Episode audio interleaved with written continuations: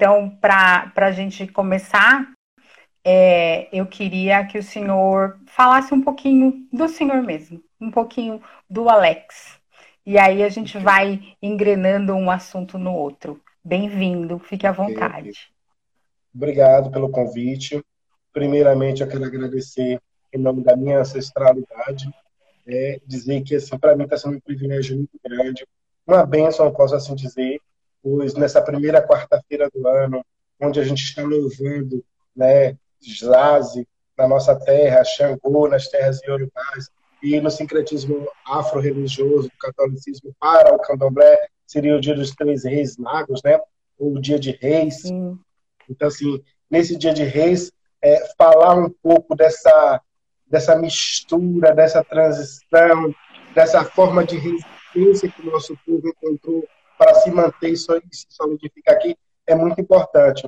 Então, em nome da minha ancestralidade, eu quero pedir licença a todos que nos escutam, principalmente a você, né, pedir a bênção em primeiro lugar, porque precisamos ser abençoados em tudo que a gente faz e pedir que o Pai Maior abençoe a todos nós nesta noite de hoje e nos conduza através de nossas palavras para que elas possam verdadeiramente serem entendidas né, por todos que nos escutam.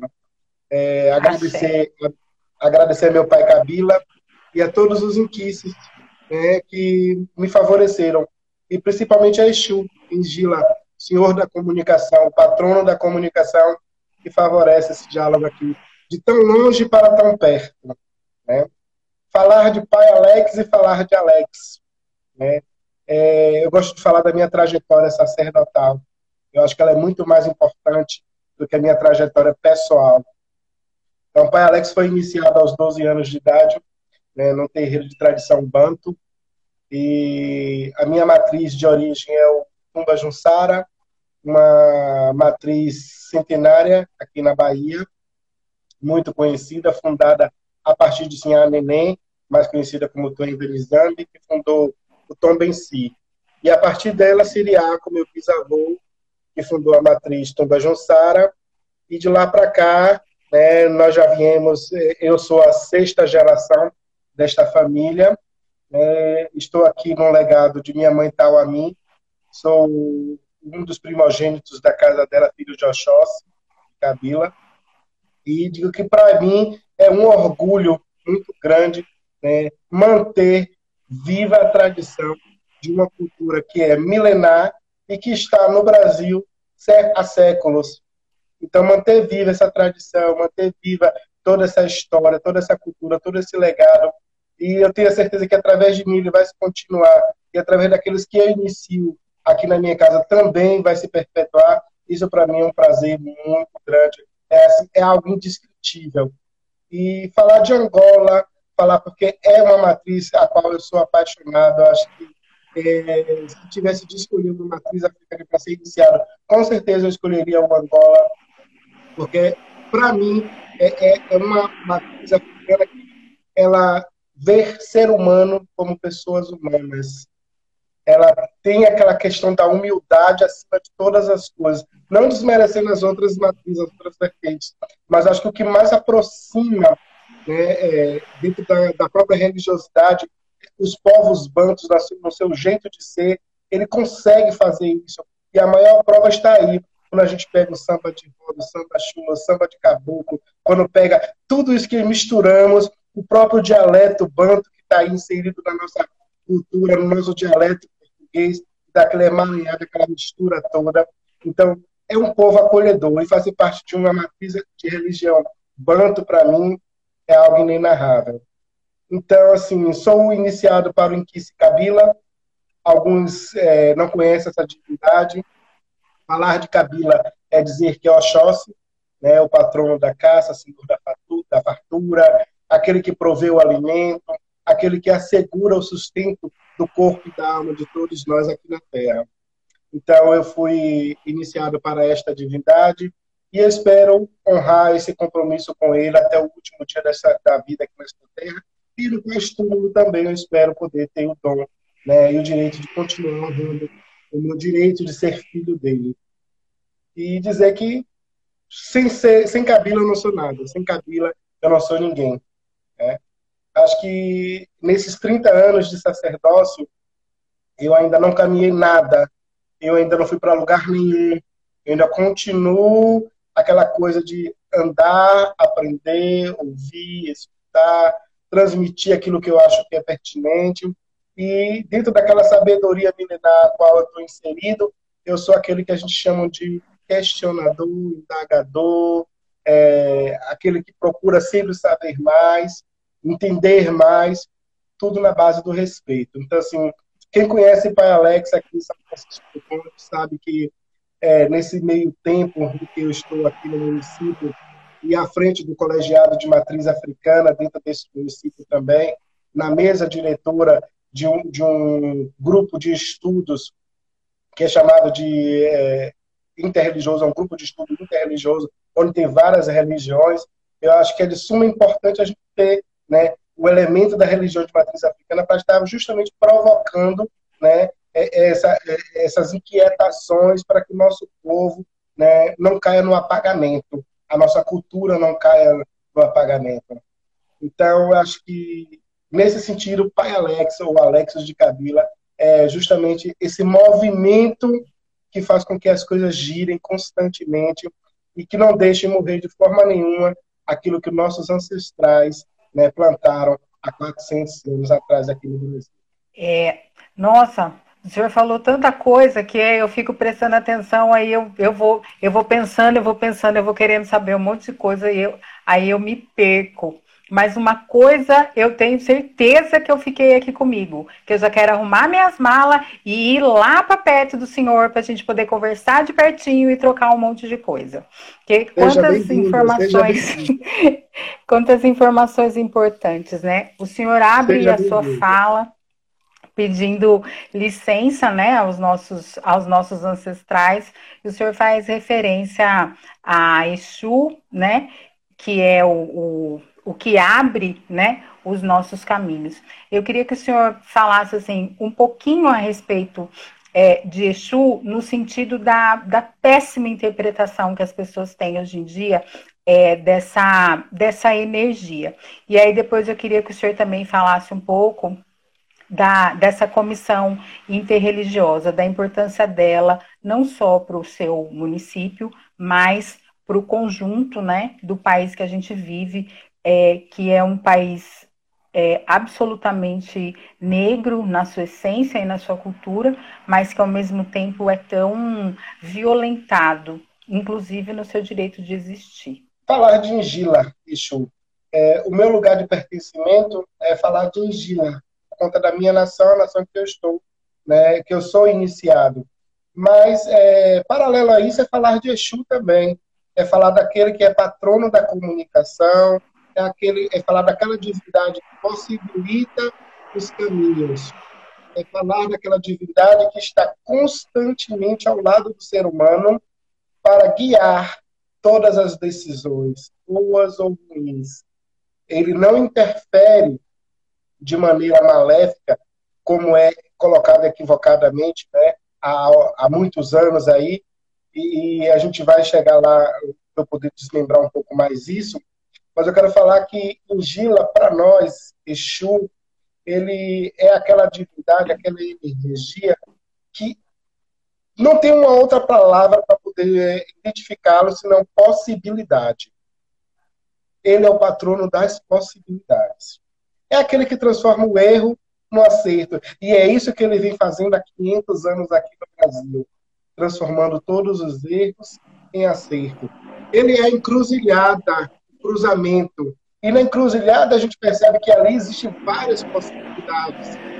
Há quem veja a encruzilhada como algo ruim, algo maléfico, outras energias ruins. Mas é just ali, justamente ali que é o ponto crucial da energia vital de Exu e de Ingila, porque ele cruzam-se todas as informações, todos os caminhos, todos os desejos. Então, quando a gente vê que uma divindade se ocupa das necessidades humanas a fim de conduzi-las para transformá-la, então a gente não está falando de algo ruim, de algo maléfico. Então, essa estratégia de demonizar Exu né, vinda no passado de outra é, é, referência religiosa, nos coloca num local né, de, de, de, de, de pertencimento ao qual não é nosso. Eles colocam Exu logo no começo da história e isso se perpetuou como algo maléfico, como algo demoníaco, como algo que não presta. Não sabendo eles que Exu, para nós, é a divindade que está mais próxima de Zambi, Deus Supremo, e está mais próximo do homem. Então, se algo é tão bom ao ponto de estar ao lado do Criador e ao lado do ser humano, penso eu que ele não é ruim. Então, dentro da nossa visão banto ou iorubana, né, o nosso comunicador, né, há quem diga, há estudiosos, há antropólogos que nos seus estudos diz que Exu ele é aquele que consegue falar a língua de Zambi, a língua de Olorum, a língua de Deus, e falar a língua dos homens, coisa que os orixás não conseguem. Imagine tal feito. O orixá ele não consegue falar a língua do orixá com um homem, com um ser humano encarnado, e falar a mesma língua de Deus, de Zambi, de Olorum. Então ele tem que ter um mediador para esta conversa. E quem é esse mediador? Exu. Exu é quem media toda a conversa entre homem, entidades, divindade e o Supremo. É o passe livre. Então a nossa relação com essa atividade ela tem que ser o mais amistosa possível, o mais amigável possível, o mais respeitosa possível. E aí, quando a gente pega é, é, a imagem de Exu demonizada por outro segmento religioso, isso dói, isso maltrata, isso machuca, mas, para além de tudo isso, isso nos coloca numa situação de privilégio, porque a gente tem que lutar para poder mudar essa imagem, porque a gente está vendo pessoas ignorantes sem conhecimentos, que está julgando algo que eles não têm conhecimento de causa. Eles não estudaram nem para se sequer defender né, o que é certo e o que é errado dentro da palavra Exu. Se a gente pega a palavra Exu no sentido literal da palavra, é esfera. Se a gente pega Ingila no, no sentido literal da, da palavra, é caminho. Então, se a gente pega o mundo, o mundo é uma esfera. E se a gente pega Exu, ele é o caminho. Então a gente vê quanta ligação dessa atividade, dessa energia no processo de criação do mundo e tão tão importante é a presença dele no Orum, no Duilu, no céu e na terra. Quando a outra matriz religiosa, quando o outro segmento religioso coloca Exu como diabo, ele quis fazer uma única coisa. Vocês não prestam porque vocês adoram o demônio. O demônio tem chifre, o demônio tem rabo, ele faz coisas ruins, ele faz o mal, ele maltrata as pessoas. Mas quem faz isso é o ser humano ou é Exu? Eu acho que essa é uma das grandes qualidades, né? Essa é uma, é, para mim, pelo menos, é a característica principal das religiões de matriz africana, é quando ela não, não nos coloca entre o bem e o mal isso é certo, isso é errado, isso é assim, isso é assado, né? Ela se coloca como uma, uma visão né, de mundo, de como se portar no mundo, de como se, de, de, como se colocar enquanto ser humano, e não seja assim ou seja assado. Antes da gente falar da comissão, eu queria que o senhor falasse um pouquinho é, da, da sua nação, porque o senhor é um sacerdote banto, não é isso? Então, eu queria que o senhor falasse um pouquinho a respeito dessa, dessa, dessa escolha, porque é, se eu estiver falando besteira, o senhor, por favor, me corrige. Porque, como a gente tem muitas nações, né, a gente nasce em uma ou em outra, ou a gente escolhe uma ou outra. Então, eu queria que o senhor esclarecesse um pouquinho isso e falasse um pouco da sua nação, porque ela tem, inclusive, é, a, a nomeação dela, né, para os orixás é diferente daquela, pelo menos que, que eu estou habituada. Então, eu queria que o senhor falasse um pouquinho disso. Observe bem, minha amiga. Há 400, quase 500 anos ou mais, não, não sei precisar, um grupo de homens pretos, mulheres pretas, são sequestrados de seu país de origem e é trazido para cá, para o nosso continente, para o nosso país, e com eles vem todo o legado né, de, de, de história, de religiosidade que eles tinham no país deles. E aqui, estando, né, vindo de lá para cá, eles, a primeira coisa que, que acontece com eles é o apagamento geral. Eles não têm direito a nome, religião, família, nada disso pertence mais a eles. A partir daí, a partir dessa perversidade, né, dos brancos naquela época, tirando tudo que identifica a pessoa como negro, a gente vê que o primeiro grupo a vir são os bancos. Foram os primeiros a chegar. Os primeiros aqui estando e que desenvolveram tecnologias para poder a gente cultivar a terra. É, é, hoje, a agricultura, se nós temos essa agricultura, a gente tem que agradecer a sabedoria milenar dos bancos. Com eles também vieram muitas outras inteligências que são usadas na atualidade, e aí é tema para a gente fazer uma outra discussão lá na frente, e aí a gente percebe que os brancos chegando primeiro, eles não estão aqui né, por vontade própria, mas estando aqui, eles não brigaram pelo espaço de pertencimento. Eles não fizeram com que esse espaço de pertencimento deles fosse, de fato, um local de resistência no primeiro momento. A maior prova disso é que hoje os terreiros bantos são menores do que os terreiros iorubás. Os terreiros iorubás, por sua vez, têm apenas 300 anos aqui no Brasil, mais ou menos. E a gente percebe que os iorubanos acabam sendo superiormente falando em números de terreiro maior do que os bantos. Porque a característica banto do povo banto era uma característica de reclusão, de distanciamento por medo. Então, com essa característica, nós fomos deixando de cultuar aquilo que é nosso, deixando de mostrar aquilo que é nosso e de defender aquilo que era nosso por direito. Então, começou aquela questão da, da, da estratégia de sobrevivência através da, da questão de, de você associativa entre religião católica e religião africana, para eles poderem continuar o culto, e eles preferiram ficar recluso, o Yorubá, por sua vez, começa a, a transformar isso de forma mais é, exaustiva e mais dinâmica, ao ponto do Yorubá, do povo Yorubá sobressair ao povo Banto.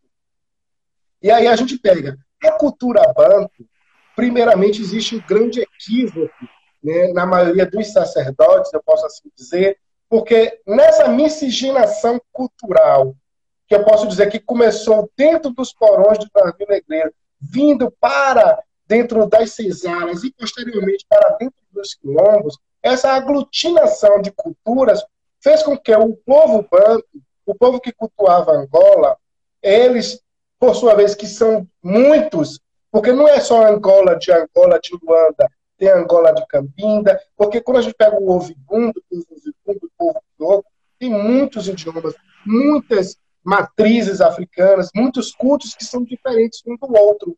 Mas que naquele momento que estão aglutinados numa senzala, num quilombo ou num porão de navio negreiro, eles são obrigados estrategicamente a se relacionar, se entenderem para cultuar aquilo que eles chamam de sagrado. Lembrando, percebendo toda essa estratégia, como é que nós, hoje, temos o Angola, que a gente conhece que é esse Angola Paquitão, o Ampuraxó, e o Angola Congo Angola, que a gente chama de Muxicão. Mas tudo deixa, não deixa de ser Angola, mas cada um na sua vertente. Nós cultuamos energias. Esse é o primeiro equívoco que alguns sacerdotes têm. Quando eu digo que nós cultuamos energias, eu estou querendo dizer que nós não temos divindades que foram personificadas materializadas ou que viveram na Terra como seres humanos. A cultura banto acredita que nós, nossas divindades, o panteão de divindade banto, eles são energias elementares da natureza. E o que nós temos em nós são fagulhas dessas, desses elementos. Então, assim, diferentemente do povo iorubá, eu vou trazer a minha observação para o meu orixá, onde pega Odé, rei de Queto, que viveu na terra de Queto, que se tornou rei da província de Queto, que foi marido de Oxum e que foi pai de Locuedé. Para nós, Oxóssi, Kabila, Mutacalambô, né, Gongombira, todas essas divindades do panteão banto não foram seres humanos. Não teve conjunção carnal para proliferação humana. Não teve contato humano na terra deles se materializando como seres humanos. Eles tinham aparições e essas aparições eram o que mais se aproximava do estereótipo humano, para que assim não causasse estranheza. Para que não fique muito difícil o entendimento, eu não sei se estou conseguindo passar mais ou menos, quando a gente fala de Oxum, a menina deusa do rio, para nós temos Kissimbi, que é o rio. Oxum, Kissimbi, para a gente não é uma moça que vive no rio. Oxum, para a gente, Dandalunda, ela é o rio. Oxóssi, para a gente, não é o caçador. Oxóssi, Kabila, Gongombira, Mutacalambó, ele é a mata. Ele é a fartura que a mata nos dá em folha, em vegetais, em animais, em alimentos. Então, quando a gente fala de cavungo, Omulu, Omulu não é o senhor da peixe, da... cavungo para a gente é o em si, é a terra. Aquilo que, de onde brota toda a vida. Então, quando a gente aprende a tirar esses equívocos de comparação entre divindades de panteões é, africanos diferentes, seja ele Yorubá, seja ele Jeje, seja ele é, e a gente começa a fazer essa associação dentro da nossa casa, a gente confunde a nossa identidade religiosa. Então, eu sou um banto, eu sou um bantuista tradicional, na minha casa eu cultuo Muta Calambô, e eu começo a ensinar para meus filhos que Muta Calambô, ele era um caçador, vivia nas matas e tinha uma esposa chamada e tinha um filho chamado Logunedé. Então, para nós, isso não existiu. Mas, conforme a, a, aglutinação cultural de vários grupos étnicos, étnicos desculpe, isso começou a, a, a, se pesar mais. Quem era o grupo dominante da época? E quem foi o grupo dominante que estrategicamente colocou isso como algo de verdade absoluta? E que é preciso hoje a gente começar a desmistificar e a romper alguns laços e é por isso que eu digo, eu sou, eu sou aquele tipo de que eu seja assim muito problemático, mas eu faço questão que no século XXI, esses dogmas, esses laços, precisam ser desfeitos. Eu não preciso, dentro do meu terreiro de Angola, no dia da feijoada de Encosse, reverenciar Santo Antônio. Como eu também não preciso fazer, dentro da minha casa, no dia de São João, a fogueira de São João para Zaze, e dizer que é festa de São João Batista ou de São Pedro. Eu não preciso mais dessa associação. Eu não preciso ter imagens católicas na minha casa para dizer que o santo católico é melhor ou é pior do que a atividade que eu cultuo na minha casa. Como também não preciso ensinar os meus filhos santo que o, o dialeto a falar na minha casa tem que ser um dialeto iorubá, porque ele é um, um dialeto predominante, ou um dominante, ou um dialeto dominante. Então isso faz parte do resgate ancestral cultural. Quem eu sou? Eu sou pai Alex de Kabila. Kabila vem de onde? Ah, vem de lá de Congo. De onde de Congo? Qual era a tribo? Qual era a aldeia que cultuava essa divindade? Ah, o povo lá que hoje é Camarões. E qual era a aldeia que tinha lá? Então, assim, eu sou Alexandre Paulino. Paulino é do, todo mundo sabe que vem de lá de Portugal. É italiano, desculpe. Então, e eu, Mucalecimbi? Vim de onde? Quem sou eu dentro da minha religião? Que língua eu falo? Quem são os meus antepassados? Quem é o meu povo? Então, é esse pertencimento, é essa briga que eu provoco constantemente nos poucos terreiros bancos que estão aqui perto e nos irmãos de outras matrizes. Porque é importante a gente se identificar. Uma dos maiores, um outro dos maiores equívocos que existe são as indumentárias que os nossos inquices vestem. Quando a gente fala de que esse banco não usa coroa de metal, não usa bracelete, não usa pulseira, não tem esses arquétipos de, de, de luxo, vamos dizer assim. Nós somos uma tribo africana de Luanda, Congo, Angola, de qualquer outro lugar da, da província de Angola, onde nós usamos literalmente as máscaras, as giledês, as, as, as que são encantadas, as palhas o couro e a pena. É isso que nos identifica enquanto pessoas de matriz africana banto. Eu não tenho por que pegar uma coroa toda de metal, de bronze, ou seja, de ouro ou de prata, com pedras incrustadas, e botar na cabeça de Zazi e dizer que é Xangô que está no barracão dançando. Porque não é. Ali é Zazi. Zazi para a gente é o raio. É a energia que vem do céu e que está presente na terra para nos trazer clareza de entendimento sobre as coisas. É o justiceiro sobre todos os elementos da terra. É afronto. Então, assim, o banto hoje, ele é, é, eu costumo ouvir muito por aí, ah, o candomblé de Angola é candomblé de caboclo, é um candomblé misturado. É como se fosse algo com menos importância, algo menos importante do que os outros. Mas nós somos uma matriz africana de, de, de culto onde nós abraçamos a todos. Jeje, Angola, Jexá, Caboclo, seja lá o que for, nós abraçamos e nós não titulamos você tem que ser assim. Se você chegar aí do jeito que você é, você é aceito. A gente não tenta mudar. Mas agora é importante que você se identifique. Eu não sei se eu fui muito prolixo e se eu consegui fazer um, um entendimento a respeito do que é ser um sacerdote banco hoje na, na, na, na contemporaneidade, porque é um desafio ser um sacerdote banto hoje em dia. Porque, assim, eu tive é, discussões acirradas com vários sacerdotes, inclusive com a minha sacerdotisa, que a maioria das práticas religiosas na casa dela, fundamentalmente, era Yorubá.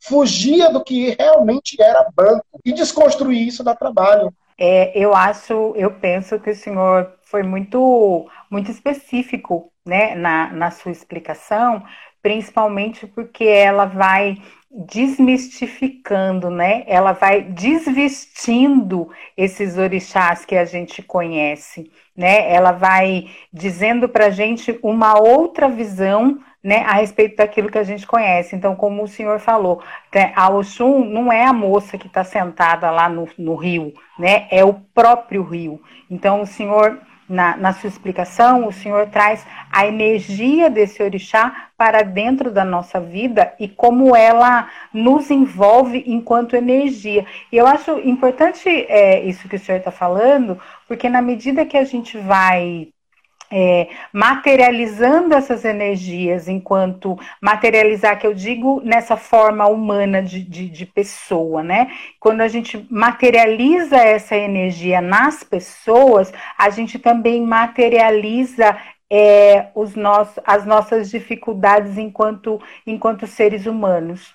Então, eu ouço muito a respeito das, das qualidades de Oxum, dos defeitos de Oxum, das qualidades de Xangô, dos defeitos de Xangô, né, das qualidades de Oxóssi, dos defeitos de Oxóssi. Então, é, Oxum é voluntariosa, né, Xangô é muito bravo, né, e isso acaba nublando a nossa visão para essa essência divina da natureza. Então, eu acho super importante isso que o senhor fala. O pior de tudo, é... o pior de tudo, minha amiga, não me interrompendo, é que esses arquétipos divinos que foram colocados como características acaba sendo absorvida pelo ser humano de tal forma que ele se sente também divino, porque ele se parece com aquela divindade.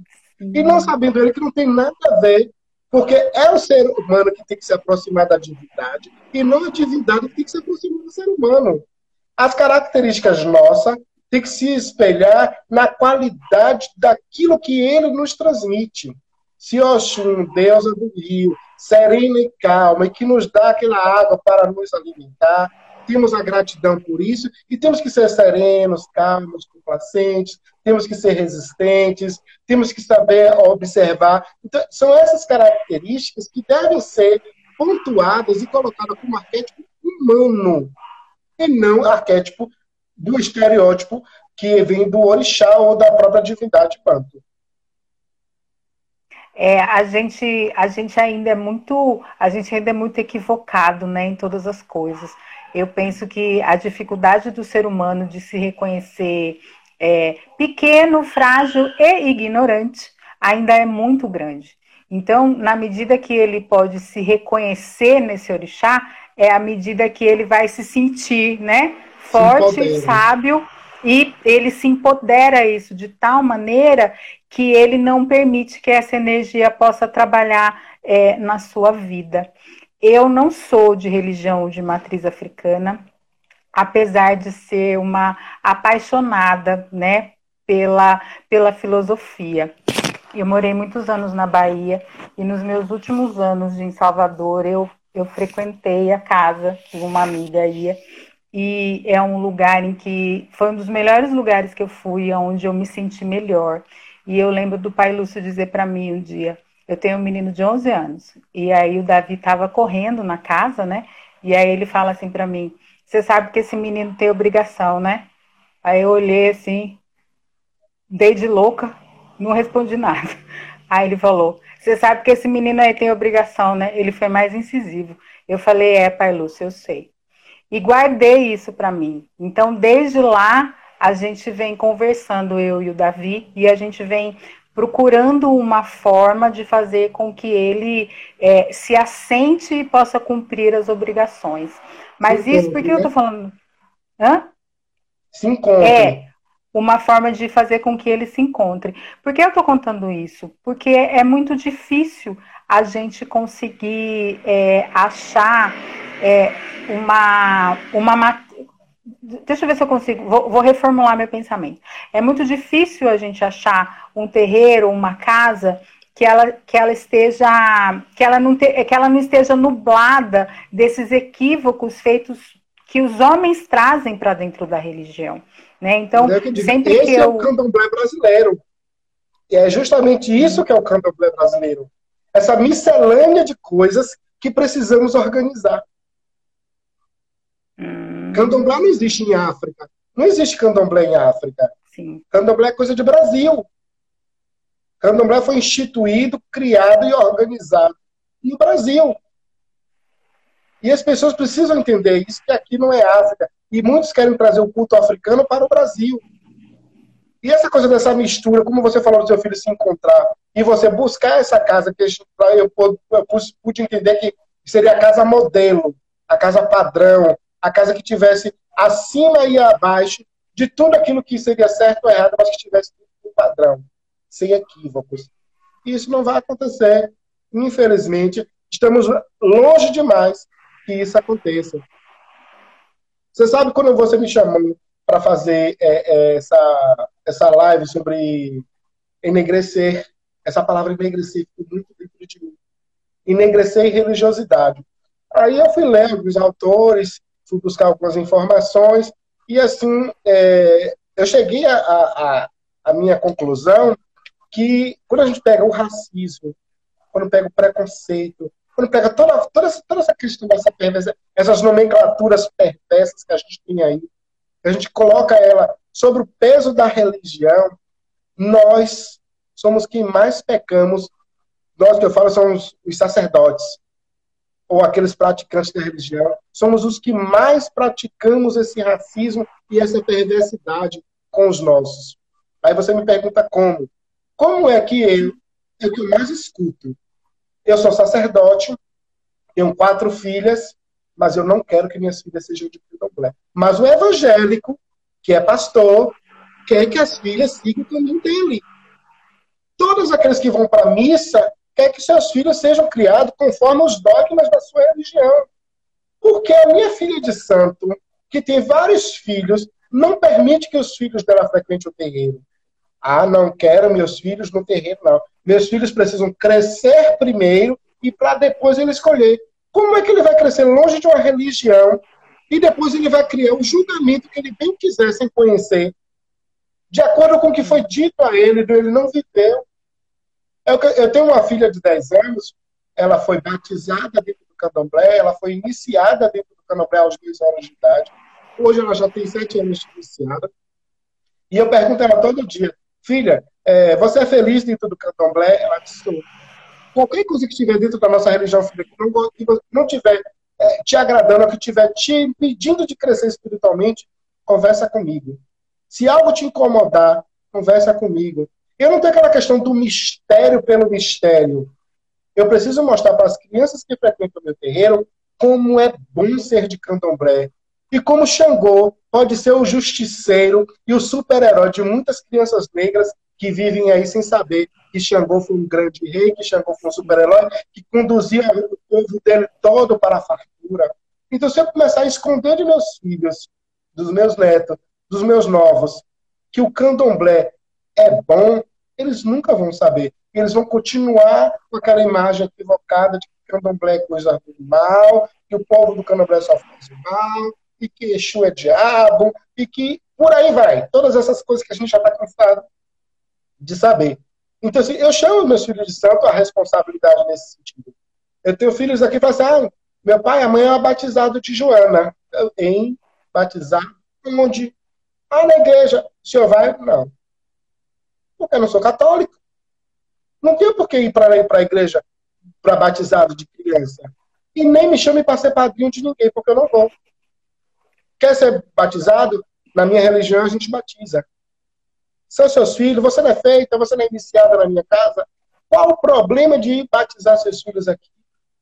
E ensinar ele que a roupa branca, o ojal, o pano de cabeça, a camisa de crioula, essas indumentárias que fazem parte da sua vestimenta, cada um tem um significado.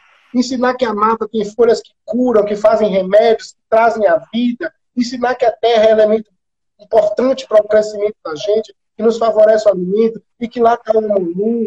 Ou por, porque a gente não começa a criar historinhas para os nossos pequenos e contar com o terreiro, criar neles a curiosidade de conhecer cada orixá. Não, tem que ficar distante. Não, não quero que eles se metam. Tem muita fofoca, tem muita intriga, tem muito disse me disse, tem muita coisa que não presta. E por que você está aqui? Já que tem tanta coisa negativa dentro do terreiro, por que você está aqui? Ah, porque eu não consigo sair porque meu orixá me domina. Ledo engano. O ancestral que nós temos nos permite escolher o que a gente quer fazer. Nós somos responsáveis por isso. E esse livre-arbítrio, que tanto está lá nos segmentos de outras religiões, está no nosso. A única diferença é que essa questão de céu inferno, pecado, não existe no candomblé. No candomblé não existe nada que seja pecado. Não existe inferno no candomblé, como não existe diabo. Então, o que precisa, como você falou logo no começo, é pertencer, encontrar o seu lugar de pertencer. E aí eu consegui, através, voltando a falar, de algumas, coisas que eu li, mas eu percebi que a gente vivendo no terreiro, a gente percebe quanto as próprias pessoas que praticam a religião são perversas consigo próprio, com os seus e com a própria religião. Eu já cheguei, eu já passei muitos perrengues e discussões acirradas eh, de colegas de religião, de irmãos de santo, porque em momentos de raiva, ah, meu diabo vai mostrar o que é que vai fazer. Vou dar comida meu diabo, meu diabo tem que fazer, meu diabo tem que... E eu ficar assim completamente boquiaberto, eu ficar é, é, entristecido em primeiro lugar, e depois fica assim, meu Deus, como é que essa pessoa está dentro de uma religião e fala em alto e bom tom no espaço público que vai se vingar de terceiro, porque o diabo que ele alimenta vai fazer o mal, vai matar, vai alejar, vai esfolar. Ela só está reproduzindo o ódio que há tantos anos vem sendo velado entre nós. É o desconhecimento. É a Sim. falta de cultura religiosa, de identidade de pertencimento. Chego em outros terreiros, aí a gente vai ver os assentamentos, com certeza você já deve ter visto em feiras, você andando em feiras onde vende coisas de candomblé, os bonequinhos que são feitos de, de ferro, tudo de chifre de rabo. Para que esses bonequinhos de chifre de rabo? Para que esses bonequinhos dizendo que é Exu, que é diabo? Para a gente cultuar? Uma vez que a gente cultua caminho e energia de caminho. Então são esses equívocos que ainda fazem com que o candomblé tenha essa coisa engessada que maltrata e maldiz a sua, a sua própria existência entre nós. É, de, de, tudo que o senhor disse agora, me veio à cabeça duas coisas. A minha mãe é espírita kardecista. Eu cresci dentro do kardecismo, porque a minha mãe é da opinião de onde eu for, vocês vão comigo. Então, nós somos em três. Então, ela ia para o centro, então a gente fez é, escola de. A gente fez evangelização, a minha irmã fez mocidade espírita, e todos nós seguimos no Espiritismo exatamente é, nesse sentido que o Senhor fala. Né? Como que a gente vai aprender a respeito de uma religião depois que a gente crescer? Como que a gente vai se dedicar ou vai estudar a determinada religião depois que a gente crescer? Principalmente porque a gente cresce numa sociedade que está estruturada pelo racismo. Então, essa estrutura racial na qual a gente cresce nos faz, né, enquanto negros, enquanto de candomblé ou enquanto de umbanda, é, reproduzir as mesmas violências é, que nós aprendemos. Né? Então, é muito, é muito comum mesmo ouvi dizer isso, né? Os meus filhos não serão de candomblé, os meus filhos não são da Umbanda, né? E, e, isso acaba gerando, às vezes, grandes problemas familiares, porque aí você tem uma mãe, uma avó, um avô que é de candomblé ou que é de Umbanda, ou que é espírita, kardecista mesmo, e aí você tem um membro da família que é evangélico né? Não, não falando a respeito de nenhuma religião, mas os evangélicos eles têm uma, uma convicção a respeito né, daquela Bíblia que eles carregam, e, e, e às vezes você tem um evangélico na sua família e ele consegue desestruturar todas as outras pessoas que pertencem a uma religião, porque muitas vezes a gente fica preso a esse racismo estrutural, porque infelizmente todos nós crescemos numa mesma sociedade, né? Então, isso acaba fazendo, fazendo a diferença, infelizmente. Com certeza. Né? Imagino, nossa religião, de uma forma geral, antes ela era apenas folclore. Para tentar amenizar aquela coisa da, da demonização religiosa. Mas câncer candomblé é coisa feia, é coisa do diabo. Mas no dia 22 de agosto, vamos todo mundo nos trajar de baiana, ir lá botar os quitutes no tabuleiro para vender e representar o povo de matriz africana. Vamos pegar a capoeira, o maculelê, vamos pegar o samba de roda e vamos colocar pessoas vestidas até de orixá e tratar aquilo que é religião apenas como folclore, para ser mais aceito aos olhos de uma sociedade que é estruturalmente racista, perversa e que ao longo do tempo vem reproduzindo cada vez mais essa perversidade acerca de nós afro-religiosos. E é por isso que, assim, que essa política que nós temos, eu espero muito que os nossos novos é, gestores né, coloquem de uma forma mais é, didática dentro das escolas a inserção do conhecimento do que realmente é a religião de matriz africana e a importância dos negros na composição da sociedade brasileira. Né? Então, assim, você, você percebe, quando a gente fala de enegrecer, a gente está falando de se auto-reconhecer negro. E aí a gente pega a maioria das negras, não falando de pertencimento de, de cabelo, porque muitos não querem aquele cabelo mas tem um cabelo esticado, que é um cabelo alisado, mas eu quero falar da religião. A gente pega essas pessoas que, que era para estar dentro da religião de matriz africana, você vê com a Bíblia debaixo do braço, mas que antes comungava do candomblé. E hoje lá sai falando mal. Então, assim, a gente percebe o quanto essas pessoas, mesmo que tenham conhecimento de causa, quando estão dentro do candomblé, ficam omissos. E quando sai, disseminam o ódio. Para que perversidade pior do que essa? É verdade. É, infelizmente, a gente é muito equivocado, sabe? É, eu, quando quando decidi em dar continuidade pelo, pelo Enegrecendo, é, que também não foi uma tarefa assim das mais fáceis, eu resolvi porque pensando nisso, né? A gente nasceu e cresceu na mesma é, sociedade, na mesma sociedade que é racista, que é machista, que é lesbofóbica. Então, de alguma maneira, é, a, a ideia do enegrecendo, para mim, o enegrecendo é isso, é a gente conseguir olhar para todos os setores da sociedade com um olhar enegrecido, com um olhar culturalmente afrocentrado. É, eu penso que, na medida que a gente vai se descobrindo negro, se descobrindo negra, a vida vai ficando mais fácil, porque a gente vai se libertando desse olhar é, afrocentrado, né?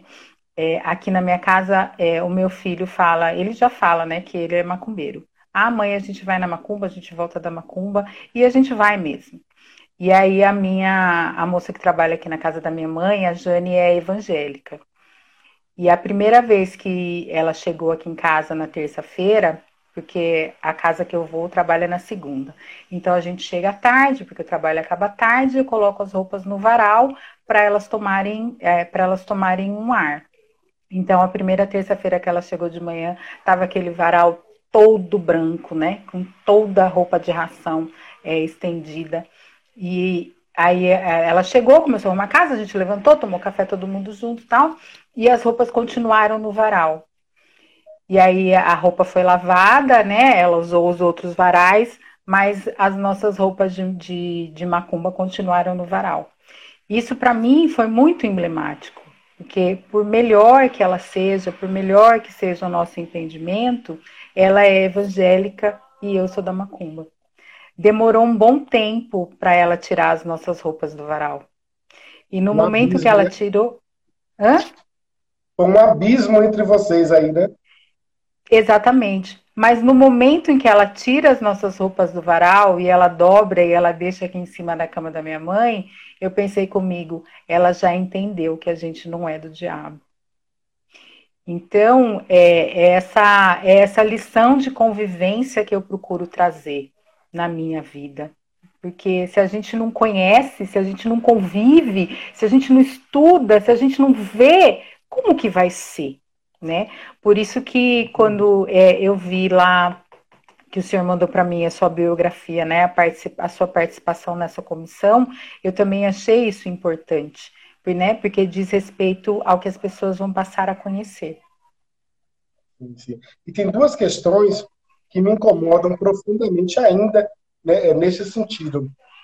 Uma é que todos os evangélicos convidam afro-religiosos para ir na igreja e muitos de nós até vai. Mas nenhum deles se dignam a visitar o terreno em dia de função. Olha aí, é o primeiro momento que você percebe quando eles são separatistas, individualistas, donos da verdade. Esse é o primeiro é ponto. E o segundo ponto, eu não sei se você já viu, em algum momento, é, é, é a, a, a população carcerária recebe visitas de pastores e padres. E eles entram normalmente sem problema nenhum. Você já viu algum sacerdote indo num presídio levar uma gira de umbanda ou fazer um trabalho de sacudimento ou de limpeza de corpo de um detento, mesmo que ele seja da religião, sem enfrentar nenhum problema? Existe algum grupo de religião de matriz africana que faça algum trabalho de melhoria, de melhoria ou de ressocialização de pessoas carcerárias? Não. Sabe por que isso não existe? Não é porque nós não queremos, não. É porque o sistema nos barra. O sistema impede que a gente vá a esses locais e professe a nossa fé. Aí é mais um ponto que a gente percebe da, do racismo e de quão as outras religiões são imperialistas sobre nós. Sim, é verdade. É, pai Alex, é, as, o, o Instagram, ele permite que a gente converse uma hora cravado. Porque quando passa, ele nem deixa passar de uma hora, ele simplesmente derruba a gente e aí aquele negócio, quando você vê, acabou, pum, né? Então, assim, faltam uhum. 10 para as 8, 10 para as 9. Eu queria que o senhor já fosse fazendo as suas considerações finais daquilo que o senhor acha importante ser dito. Ok, ok. Para, para tentar é, falar um pouco da minha da nossa comissão interreligiosa aqui para a gente fechar, porque não foi falado nada a respeito dela. É, primeiro eu vou citar sobre o trabalho que o colegiado de matriz africana faz aqui em São Francisco do Conde.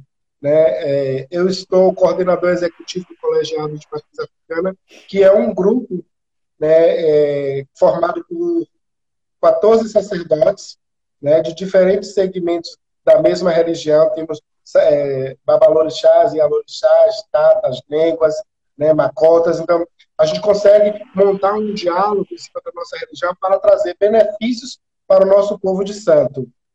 E paralelo às atividades que o colegiado faz aqui no nosso município, o colegiado entendeu que precisava montar também uma comissão interreligiosa.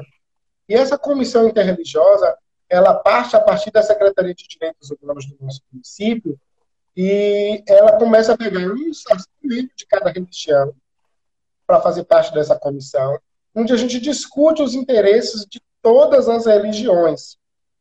Nós, é, de Candomblé, falamos de intolerância, levamos, criamos aqui também a, a, as cartilhas de intolerância religiosa, avaliamos os crimes de, de ódio religioso, participamos de entrevistas né, de pessoas que sofreram racismo religioso, entre outras coisas. Mas o nosso grupo interreligioso, ele consegue dialogar de forma a não maltratar nenhuma religião. Nós temos todos os segmentos religiosos inseridos no nosso colegiado, dentro, da nossa comissão, e temos também um ateu. Imagine como é dialogar com um ateu religião. Quase que impossível esse diálogo, né? Mas a gente consegue, de alguma forma, trazer ele para todos os textos, porque ele é a pedra neutra. Aquele que Sim. tem o, o voto de Minerva, né? Sim. Que não está em nada, mas pode decidir alguma coisa. E, e de lá para cá, nós já temos o quê? Cinco anos né, atuando aqui no nosso município. E eu, eu, logo quando a gente começou, num ano a gente tinha cerca de 10 denúncias, oito denúncias de crimes religiosos, de, de tolerância religiosa. E hoje, 2019 2020, nós não tivemos nenhum registro. Há dois anos que a gente não tem registro nenhum de crime de tolerância religiosa no nosso município. O pastor nos convida para ir para as congregações falar sobre religião de matriz africana. O pastor vem ao terreiro falar da importância do respeito entre as religiões. Promovemos cultos ecumênicos, onde nós todos professamos as nossas fés, falamos sobre nossa fé para a multidão, entre outras coisinhas. Então, assim, é importante que o diálogo seja efetivo para que a nossa construção, enquanto pessoas de sociedade, seja algo benéfico para todos. E é justamente isso que está faltando nas pessoas. Então, assim, é, essa é a contribuição de Pai Alex dentro do colegiado de matriz africana, dentro da comissão interreligiosa e dentro do próprio terreiro Mukongo, que é esse espaço religioso que eu tenho aqui dentro de uma sociedade quilombola, dentro de uma comunidade quilombola no município, e a gente atua de diversas formas. Recebemos o Fórum Social Mundial, promovemos rodas de conversa em vários terreiros, a gente migra as rodas de conversa de terreiro em terreiro, discute a importância do próprio dialeto, da identidade, da vestuária, de tudo que nos diz respeito enquanto religiosos. A gente pega aquilo que é nosso e coloca para os nossos. E aquilo que não é nosso, a gente leva para aqueles que não são participantes do nosso meio, para que entendam e não ignorem quando encontrar um ebó na rua, quando encontrar uma oferenda, quando encontrar umas folhas de sacudimento, quando encontrar alguém vestido com a roupa, usando as suas guias, o seu gorro, o seu pano de cabeça, para que essas pessoas não sofram nenhum tipo de preconceito na rua. Esse é o trabalho do colegiado e da comissão interreligiosa no nosso município. Alex, eu queria agradecer muito o senhor ter vindo conversar aqui com a gente, que como o senhor falou no começo, né, a gente está tão longe, mas a gente está tão perto, né? Eu quero agradecer muito a sua, a sua disponibilidade, dizer que eu aprendi muito com o senhor aqui hoje, né? Ouvi coisas que eu nunca tinha ouvido antes, né? E eu vou, vou procurar me aprofundar naquilo que o senhor disse, né? E dizer o quanto é importante que a gente consiga restabelecer o diálogo com a sociedade a respeito das religiões de matriz africana, mas principalmente a respeito do ser humano enquanto ser humano e na necessidade que esse ser humano precisa ter de ser cuidado. Então, eu cuido, o senhor cuida, o outro cuida, e assim sucessivamente para a gente ter um mundo muito melhor. Muito obrigado, viu? Gratidão. E Olorum, que o universo, né, seja ele Zambi, seja ele Deus, seja ele quem for, né, possa estar presente na sua vida e na sua caminhada. Muito obrigada. Nas nossas vidas. Eu tenho certeza que a partir de hoje esse vínculo, né, ele vai se estender por muito mais tempo. Eu estou à disposição. A casa do Mukong, a casa do Caçabon está à sua disposição. Né? Sinta-se convidada desde já a nos visitar a visitar a nossa cidade, a conhecer os nossos trabalhos aqui, né? Se sinta parte integrante também de nossa casa, uma vez que você já adentrou, mesmo que virtualmente, o nosso espaço sagrado, certo? Quero dizer a você gratidão por esta oportunidade e pedir que o patrono do universo e o Senhor do dia de hoje tome conta de você e não te perca de vista. Boa noite, um beijo no seu coração. Um beijo, meu querido. Assim que eu for à Bahia, eu vou visitá-lo, prometo. Um Venha beijo. mesmo, mesmo. Beijo. Eu sempre choro no final, porque para mim é sempre muito importante falar de determinadas coisas e determinados assuntos me tocam pessoalmente o coração.